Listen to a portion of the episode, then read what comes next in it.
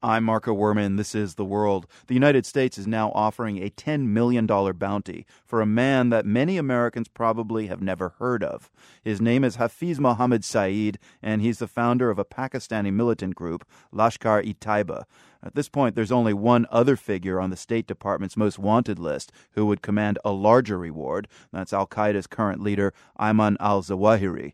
Brian Katulis is a senior fellow at the Center for American Progress in Washington. Brian, first of all, who is Hafiz Mohammad Saeed? He is the leader of a charity organization called Jamaat Dawa.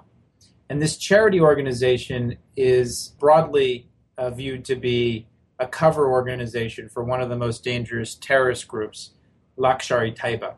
This is a terrorist group that is Islamist. It's based in Pakistan and it's operated it, not only in Pakistan, but has conducted operations in India, and in particular in the conflict between India and Pakistan in the disputed territories of Kashmir. So he's a prominent individual who's been noted to be tied to a number of terrorist activities, including the November 2008 Mumbai attacks. Right. As you said, uh, those attacks took place in 2008. Why is the State Department taking this action now?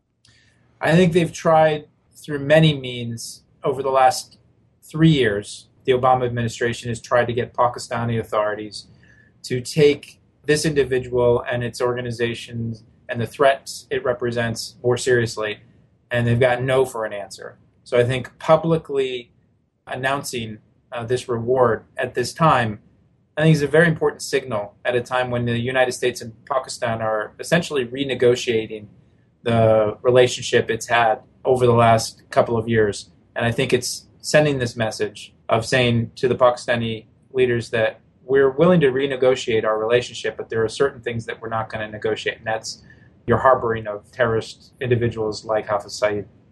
And as for India, where those attacks took place in 2008 in Mumbai, how has India reacted? Is this something they'd been anticipating from the U.S.? Well, this is something they've been calling on the United States to do for a while.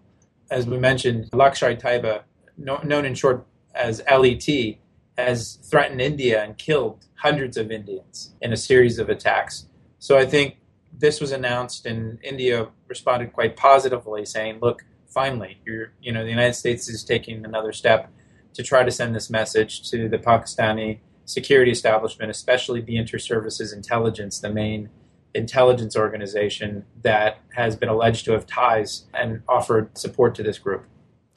So Saeed lives openly in Pakistan, but as we're about to hear from another reporter, there are so many questions about uh, Osama bin Laden and how he was able to uh, reside unimpeded in Pakistan for more than a decade. Will there be more pressure to track down Saeed, or is the stage set for another Navy SEAL team to go in and get him?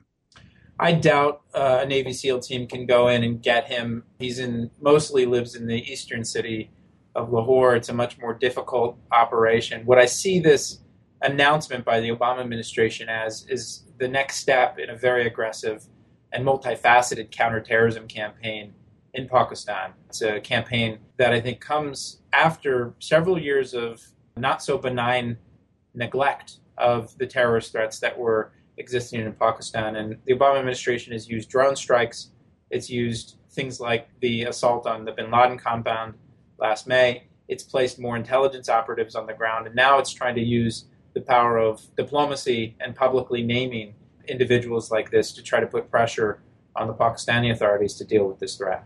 How will the Pakistani authorities respond to that? Because relations between the U.S. and Pakistan right now are not so good. Yeah, they're at an all-time low. I suspect that the initial reactions won't be positive, but the simple case can be made here that this is an individual that has close ties to people who have killed others in terror attacks. And I think this very public announcement puts the Pakistanis on the spot and forces them to actually either come clean or to continue to play this game of collaborating with dangerous groups like Lashkar-e-Taiba. Brian Katulis at the Center for American Progress. Thanks very much indeed. Great. Thank you.